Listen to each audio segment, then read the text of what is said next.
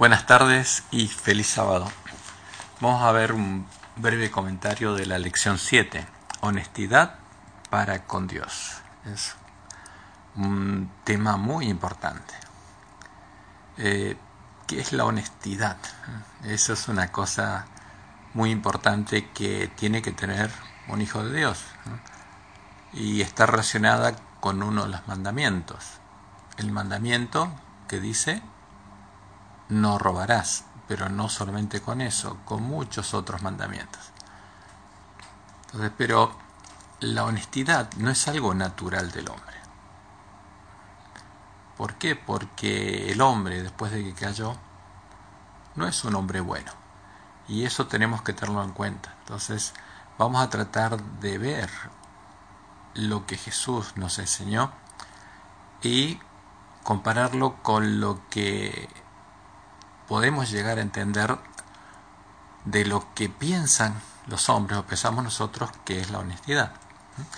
Entonces, el, nuestro versículo de memoria se encuentra en Lucas 8:15 y dice, mas la que cayó en buena tierra. Estos son los que corazón bueno y recto retienen la palabra oída y dan fruto con perseverancia. Y acá hay algo interesante en, este versículo, porque está hablando de la parábola del sembrador. Y nosotros sabemos que cuando la semilla esa germina en el corazón, y germina cuando alguien recibe el Espíritu Santo, la promesa, no puede dejar de dar fruto, siempre da fruto. Y tenemos que compararlo eso con nuestro estado porque ninguno de nosotros deja de conocer que estamos en la última etapa de la iglesia cristiana, en la etapa de la, Odisea. Y nosotros tenemos que pensar en esto, porque como nos dijo Dios por medio de Elena de Huay, lo que va a despertar al pueblo antista es el mensaje directo que Jesús le envía al ángel de la Odisea y nos pide a nosotros que demos. Entonces, si la parábola del sembrador se hubiera cumplido en la iglesia de la Odisea, ¿qué hubiera pasado? Claramente habría cuatro tipos de tierra, es que, y las hay. O sea, nosotros somos el pueblo que está en la iglesia de la Odisea y los cuatro tipos de tierra están. Ahora, pero ¿cuándo se manifiesta? ¿Cuándo sucede lo que dice la palabra del reino? O sea, la parábola del sembrador cuando se siembra semilla del reino. Siempre sucede lo mismo. Entonces se manifiestan cuál es cada uno de los tipos de tierra. Entonces, y de acuerdo al tipo de tierra van a suceder las cuatro cosas que Jesús dijo. Entonces, ya que estamos con Lucas, vamos a leer de Lucas, eh, lo que está registrado en Lucas de esta parábola que enseñó Jesús.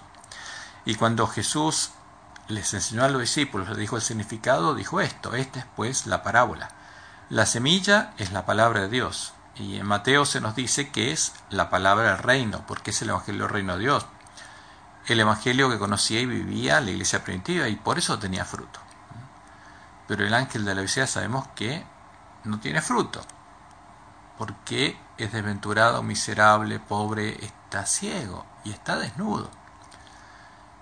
Y eso no puede decirse del que oyó la palabra del reino y nació de Dios y tiene fruto, porque el ángel del Odisea no tiene fruto. Entonces, si nosotros comparamos y ponemos línea sobre línea la parábola de Jesús, tendríamos que abrir grandes los ojos y buscar entender por qué el ángel de la se encuentra en esa condición. Y sigue diciendo Jesús, los de junto al camino son los que oyen, y luego viene el diablo y quita de su corazón la palabra para que no crean y se salven. Entonces en Mateo nos dice que los que están junto al camino son los que oyen la palabra y no la entienden y viene el malo, los siervos del diablo, y arrebatan la semilla que fue sembrada en su corazón. Entonces fíjense que es importante para que la semilla de fruto primero tiene que ser entendida, porque si la persona no la entiende y se la arrebatan, no va a dar fruto en él. Por eso Dios nos dice claramente que es nuestra responsabilidad ir personalmente a su palabra, clamar a Él y Él nos va a guiar a la verdad. Primero a entender cuál es la parábola. En la parábola del reino se nos dice que hay una semilla del reino. Nos va a llevar a entender cuál es la semilla del reino, de la que tiene que brotar una planta que dé fruto en nuestro corazón. Entonces, pero si nosotros dejamos o nos ponemos al lado del camino y confiamos los hombres y los hombres arrebatan la semilla de nuestra mente, nunca puede dar fruto. Pero eso no habría pasado en la Odisea. ¿Por qué? Porque siempre hay un pedacito de tierra buena. Pero si toda la iglesia de la Odisea está en la misma condición, es por otra causa. Y eso es muy clara. Entonces, pero volvamos a la palabra, parábola de Jesús. Los de sobre la piedra, o sea, las semillas que caen sobre la piedra y germinan enseguida y después se secan, son los que habiendo oído reciben la palabra con gozo, pero estos no tienen raíces. Creen por algún tiempo. Y en el tiempo de la prueba se apartan. Entonces, esto va a ocurrir en la iglesia adventista, porque esto es lo que le ocurrió, mostró Dios a Elena Juárez, que ocurriría cuando se escuchara el clamor de medianoche. Y el clamor de medianoche, ¿cuándo se escucha? Luego de que las vírgenes se durmieron, están dormidas con los ojos cerrados, sus cuerpos quedan tibios, quedan en la condición de la Odisea y de golpe son despertadas. ¿Por qué? Porque alguien vio las señales de los tiempos que indican que ya viene el esposo. Y entonces esas vírgenes están esperando al esposo al oír y ver esas señales, se despiertan y empiezan a arreglar sus lámparas. Y ahí la palabra de Dios puede dar fruto. Entonces, como Dios le mostró a Juárez, en el camino que va a empezar a recorrer el pueblo adventista, porque ya vio recorriendo el pueblo adventista ese camino, algunos, al venir las pruebas, se van a volver atrás y se van a apartar y se van a caer del camino. Entonces, esos son los que no van a soportar la prueba y en el tiempo de la prueba se van a apartar. En Lucas 8:14 sigue diciendo Jesús, la que cayó entre espinos, estos son los que oyen, pero yéndose como el joven rico, son ahogados por los afanes y las riquezas y los placeres de la vida y no llevan fruto. Mas la que cayó en buena tierra, y esto es lo importante, ¿cuál es la buena tierra?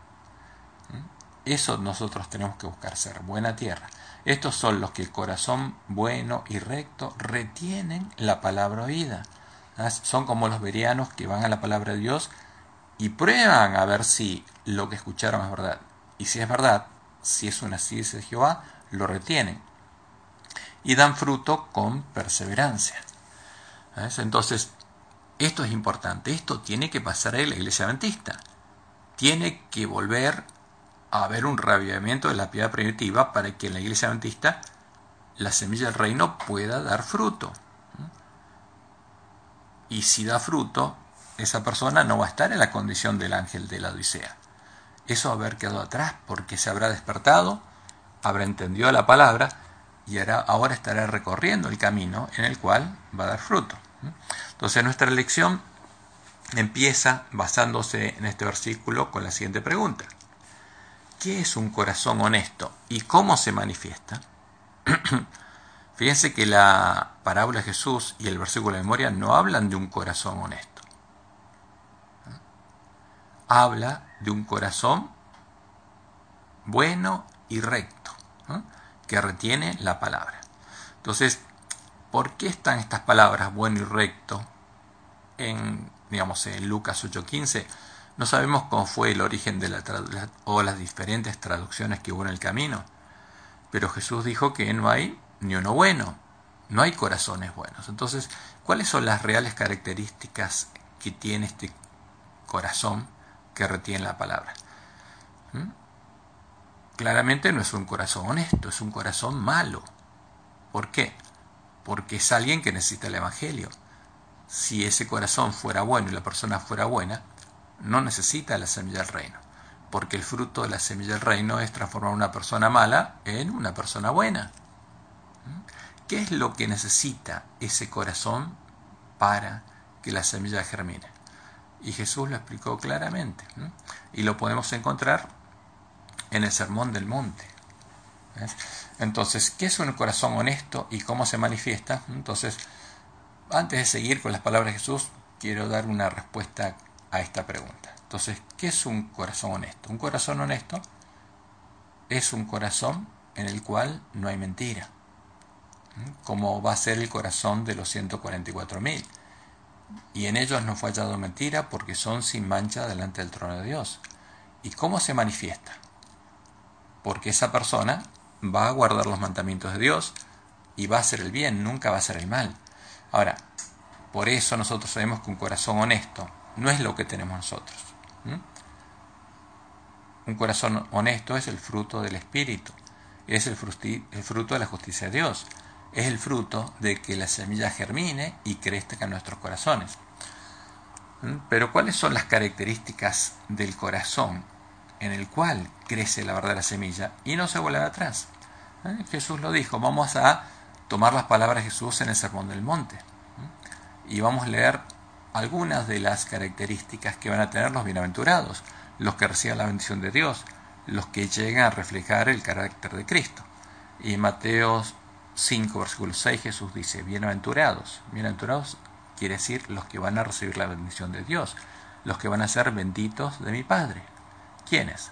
Dice, los que tienen hambre y sed de justicia, porque ellos serán saciados. Entonces, si hay una persona que quiere, tiene hambre y sed de justicia, sabe que es mala, que no es honesta, pero quiere ser justa, tiene hambre y sed de justicia, quiere ser como Jesús, quiere ser como Dios, quiere que Dios sea su Padre, quiere tener el nombre de Dios y el Cordero escrito en la frente, la promesa de Dios es que esta persona será saciada, como el hijo pródigo que vino sucio después de haberse gastado todo la herencia de su padre. ¿eh? Vino sucio estiércol y su padre lo abrazó. ¿Qué tenía el joven rico? ¿Un corazón honesto? ¿Mm? Tenía un corazón arrepentido ¿eh? y tenía necesidad de vivir nuevamente en la casa de su padre. Entonces por eso Jesús dice, los que tienen hambre y sed de justicia, esos son los corazones en los cuales va a germinar la semilla que va a producir justicia. Porque el fruto de esa semilla cuando crezca es que la ley de Dios está escrita en nuestra mente y en nuestro corazón, que seamos justos. ¿Por qué? Porque Dios nos habrá transformado a la imagen de Cristo.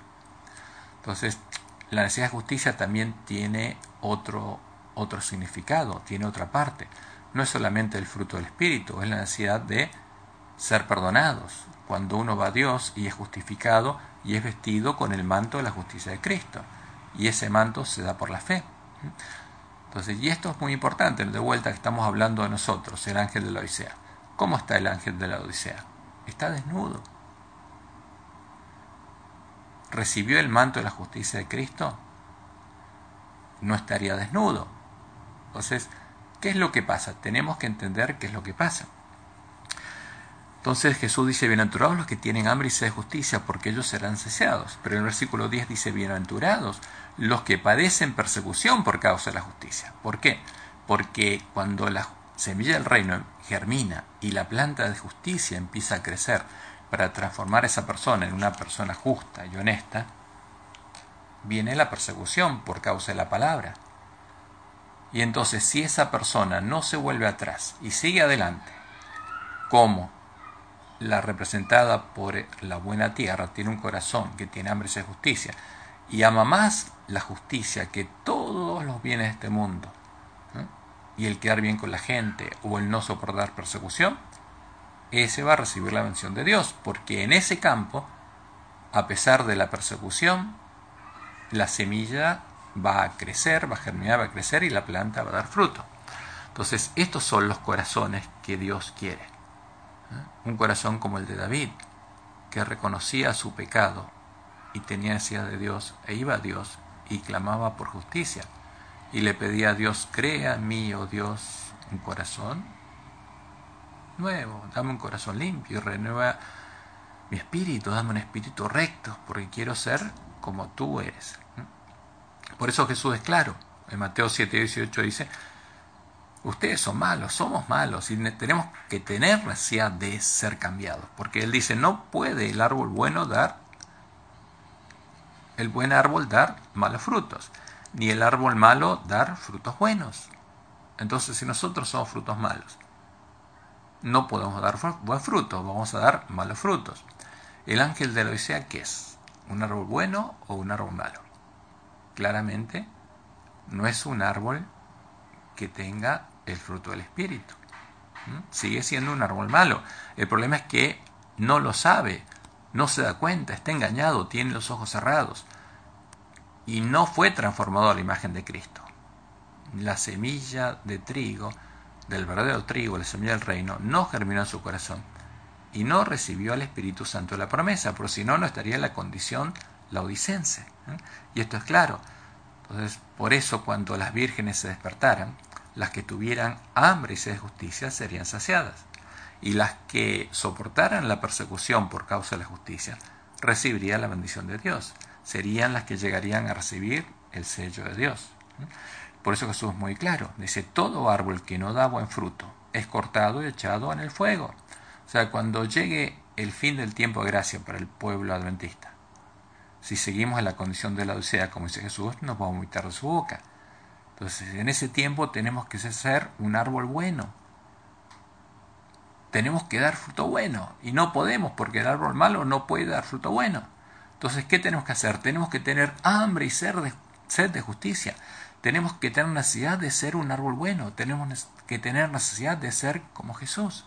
Tenemos que tener necesidad de ser transformados a imagen de Cristo y recibir el sello de Dios. ¿Mm? y tener fruto, porque todo árbol que no da buen fruto es cortado y echado en el fuego. Y estas palabras de Jesús son muy claras y directas para que no haya duda. Y en Mateo 7:21 dice, no todo el que me dice Señor, Señor entrará en el reino de los cielos, sino el que hace la voluntad de mi Padre que está en los cielos. Y esto es importante. ¿Cómo podemos llegar a ser la voluntad de Dios? Tenemos que ser transformados primero y cómo. Entonces, esa es la, para la palabra del reino, es el Evangelio del Reino de Dios, el Evangelio que conocía y vivía la iglesia primitiva, el que nosotros tendríamos que recuperar para poder predicarlo y sembrar de nuevo la semilla del reino y que vuelvan a nacer hijos de Dios. ¿eh? Porque en la Odisea no se sembró esa semilla, sino todos los ángeles no estarían en esa condición. Pero Jesús al ángel de la Odisea no hace una diferencia, dice todos están iguales, todos están en la misma condición. Entonces, ¿qué, tiene que ver en esto el diezmo? Eh, bueno, entonces es una prueba también. Dios ama al dolor alegre. ¿Qué pasa con nosotros? Es una prueba que nos tiene que mostrar a nosotros. ¿eh? Y tiene que mostrarnos lo que tenemos en el corazón, para que tengamos hambre y sed justicia, necesidad de ser justos. El Lucas 16:10 leemos lo siguiente, el que es fiel en lo poco, también en lo más es fiel, y, en, y el que en lo muy poco es injusto, también en lo más es injusto. Y en Levíticos 27:30 se nos dice claramente, y el diezmo de la tierra, así de la simiente de la tierra como del fruto de los árboles, de Jehová es, es cosa de cada Jehová, o sea, es algo ajeno, no es nuestro. Entonces, como la mujer de mi prójimo, o la plata de mi prójimo, o la casa de mi prójimo, o cualquier cosa, no es mía. El diezmo tampoco es de nuestro, porque es de Dios. En Malaquías 3.8 se nos dice claramente, ¿robará el hombre a Dios? Pues vosotros me habéis robado. Y dijisteis, ¿en qué te hemos robado? En vuestros diezmos y ofrendas. Entonces Dios tenía un pacto con su pueblo. Y había algo que era de él que era el diezmo. Y él le había dado un uso muy claro.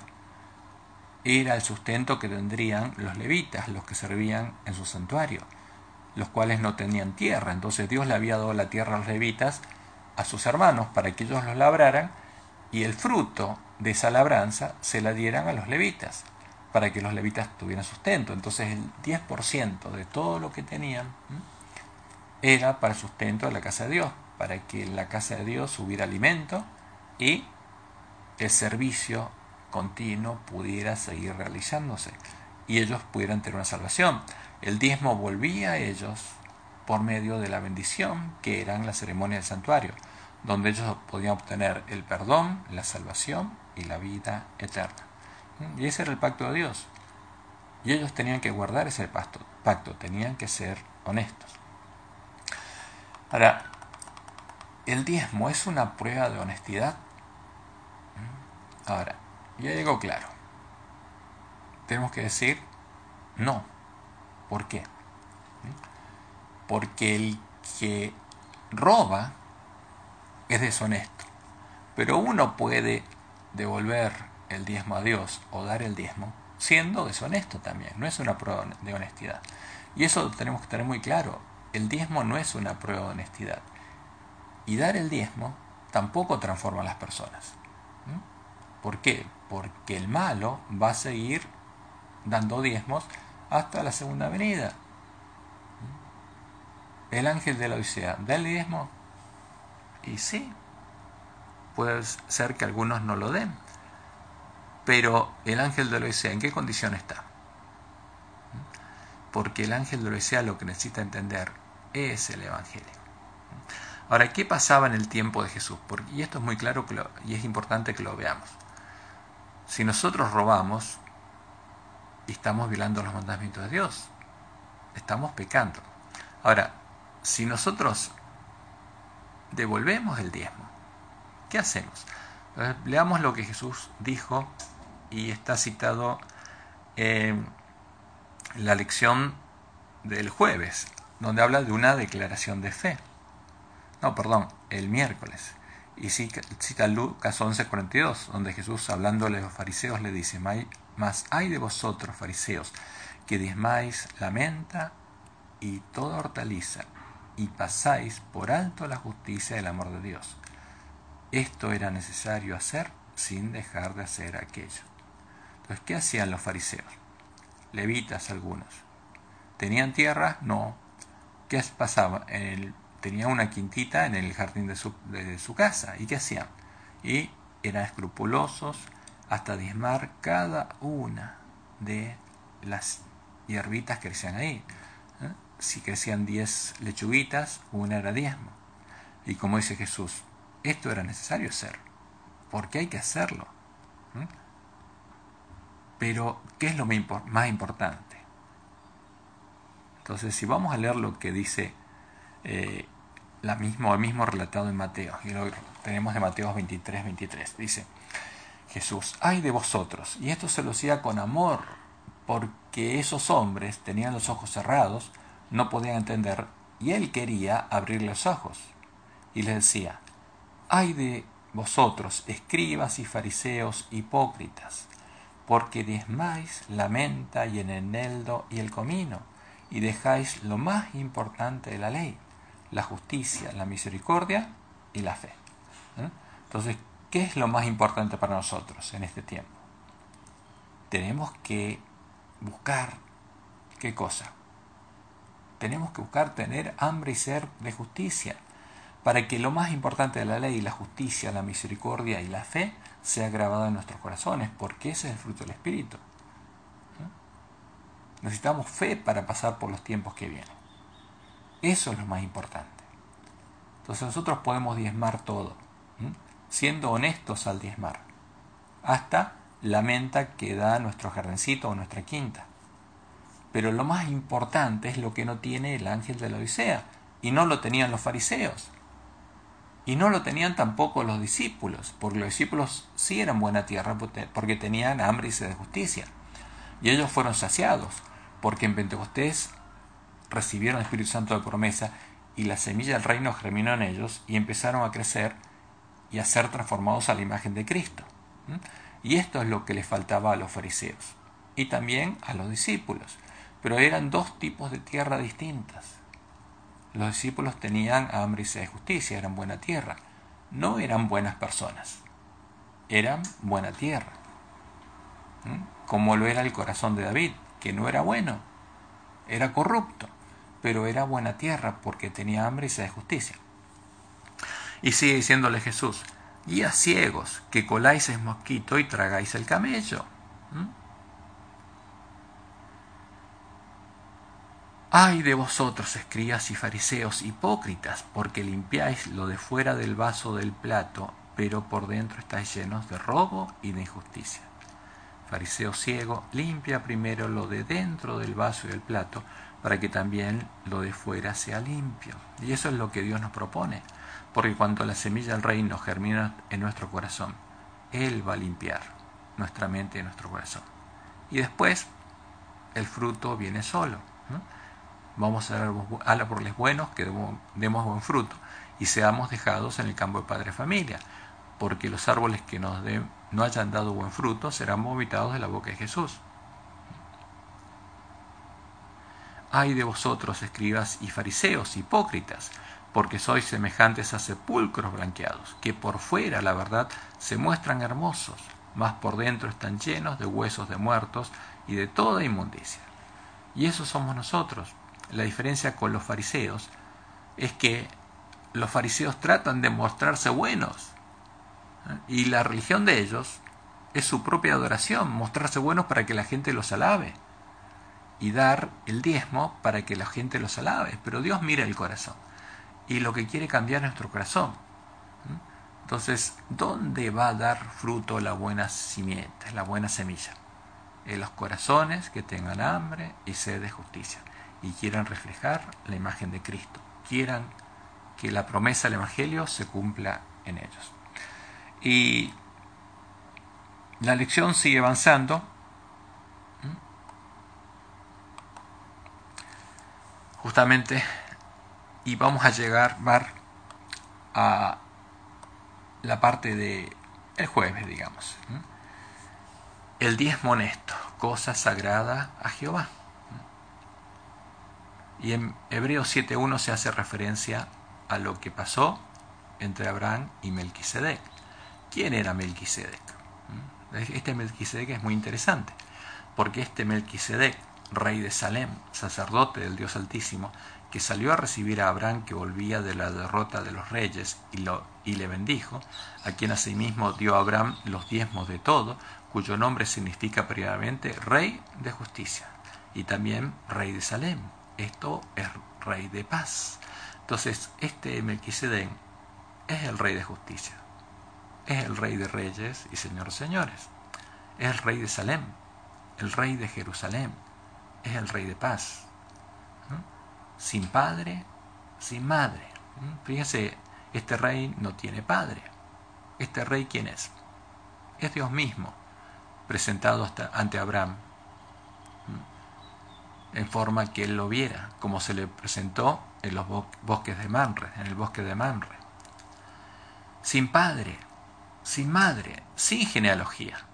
O sea, no es un hombre, porque no viene de Adán, no tiene madre, sin genealogía, no, es, no tiene genealogía entre los hombres, es Dios mismo, que ni tiene principio de días ni fin de días, es el eterno, es el alfa y la omega. Sino hecho semejante al Hijo de Dios, permanece sacerdote para siempre. Entonces, lo que está hablando acá es del sacerdocio de Cristo, porque Jesús fue,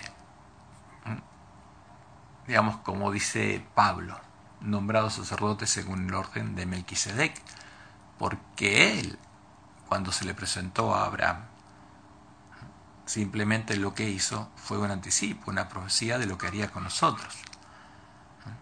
Entonces sigue diciendo, considerad pues cuán grande era este a quien aún Abraham el patriarca dio diezmos del botín. Ciertamente los que de entre los hijos de Leví reciben el sacerdocio tienen mandamientos de tomar del pueblo los diezmos según la ley, es decir, de sus hermanos, aunque estos también hayan salido de los lomos de Abraham pero aquel cuya genealogía no es contada de entre ellos, tomó de Abraham los diezmos y los bendijo y bendijo, y bendijo al que tenía las promesas.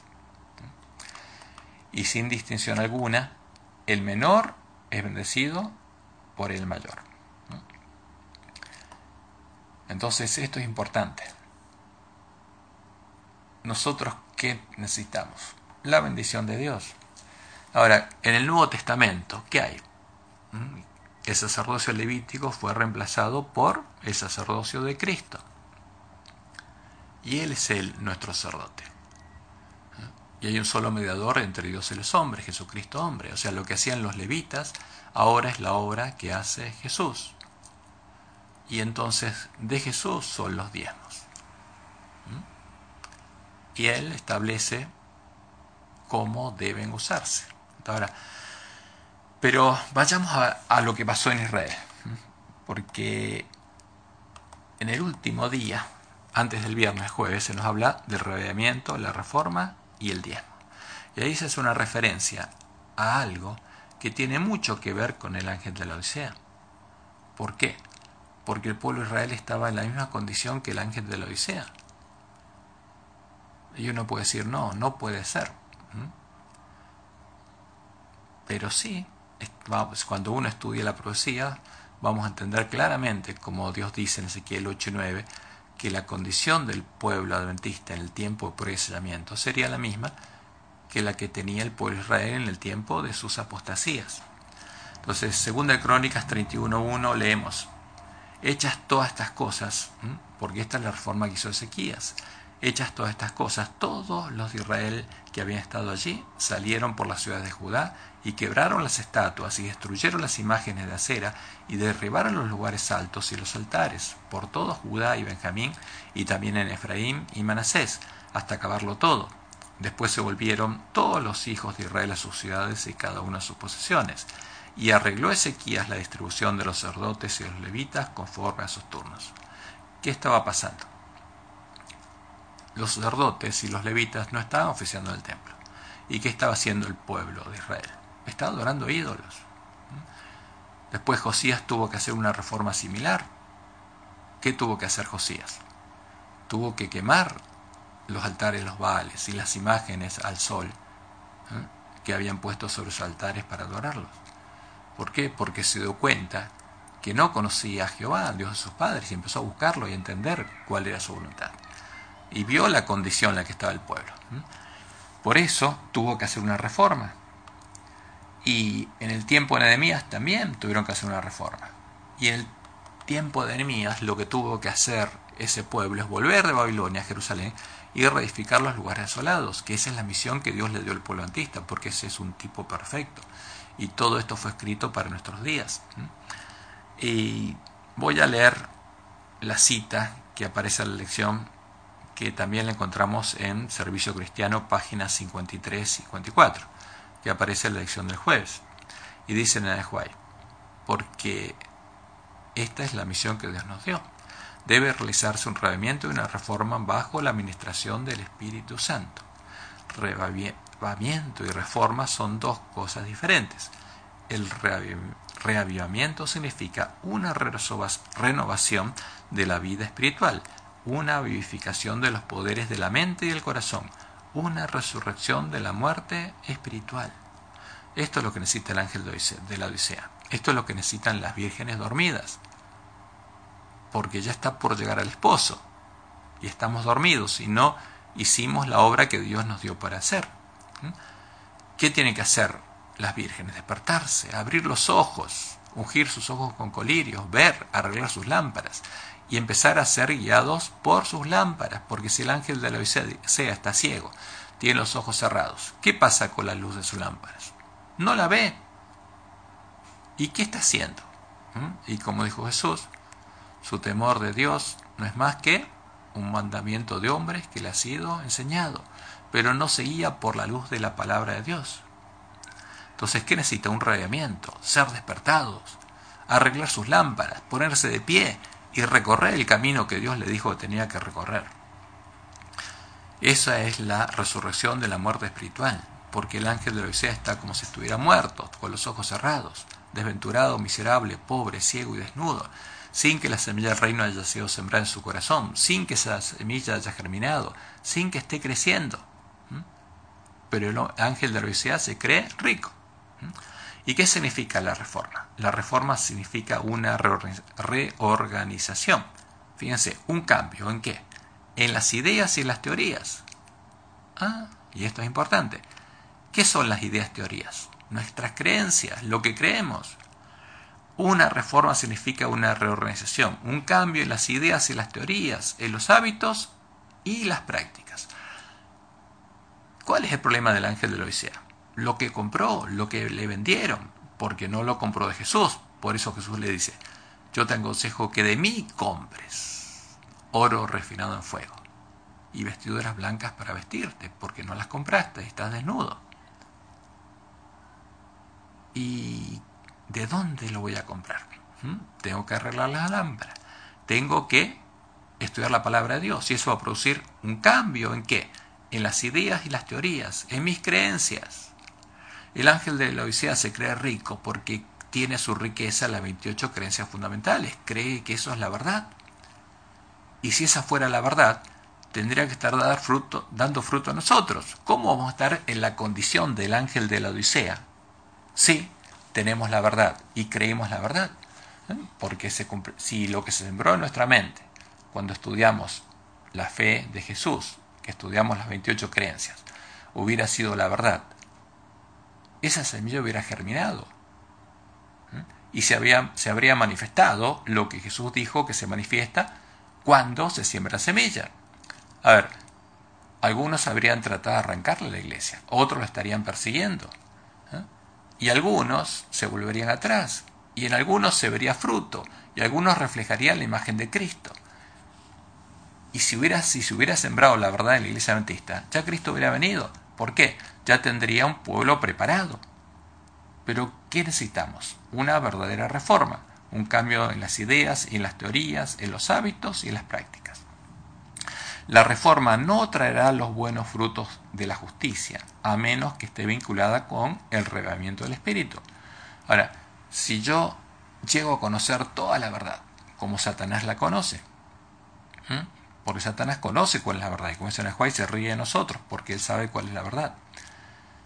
Pero no me decido recorrer el camino, porque tengo un corazón lleno de espinos, o porque por miedo a la persecución me vuelvo atrás no voy a ser guiado por el Espíritu de Dios. Y esa semilla no va a dar fruto en mi corazón. Y como dice en el reavivamiento y la reforma han de realizar la obra señalada.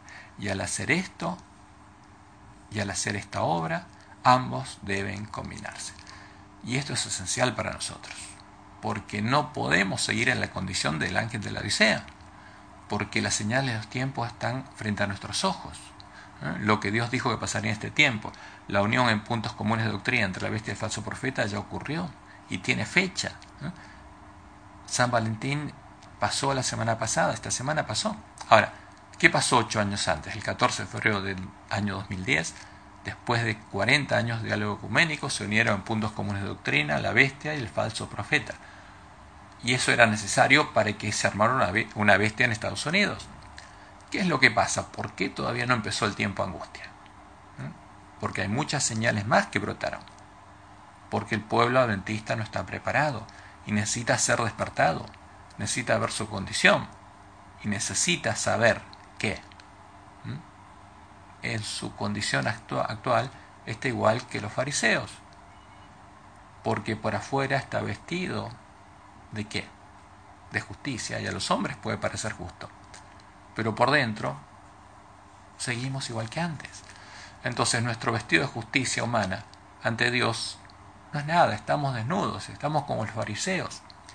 Y lo que necesitamos justamente no es solamente ser honestos en los diezmos, es ser honestos con nosotros mismos, buscar a Dios, oír la palabra de Dios y pedirle primero que nada llegar a ser buena tierra, porque eso es esencial que Él nos dé hambre y sed de justicia, porque Él prometió hacer en nosotros todas esas buenas obras.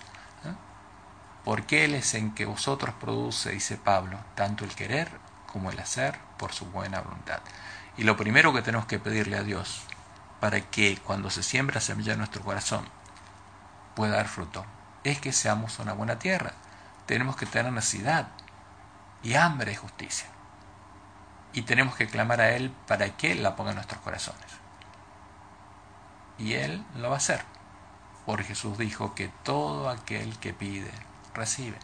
El que busca, halla. Y al que llama, se le abrirá. ¿Mm? Que Jehová te bendiga y te guarde, y que transforme tu corazón malo, como el mío, en un corazón de justicia. Feliz sábado.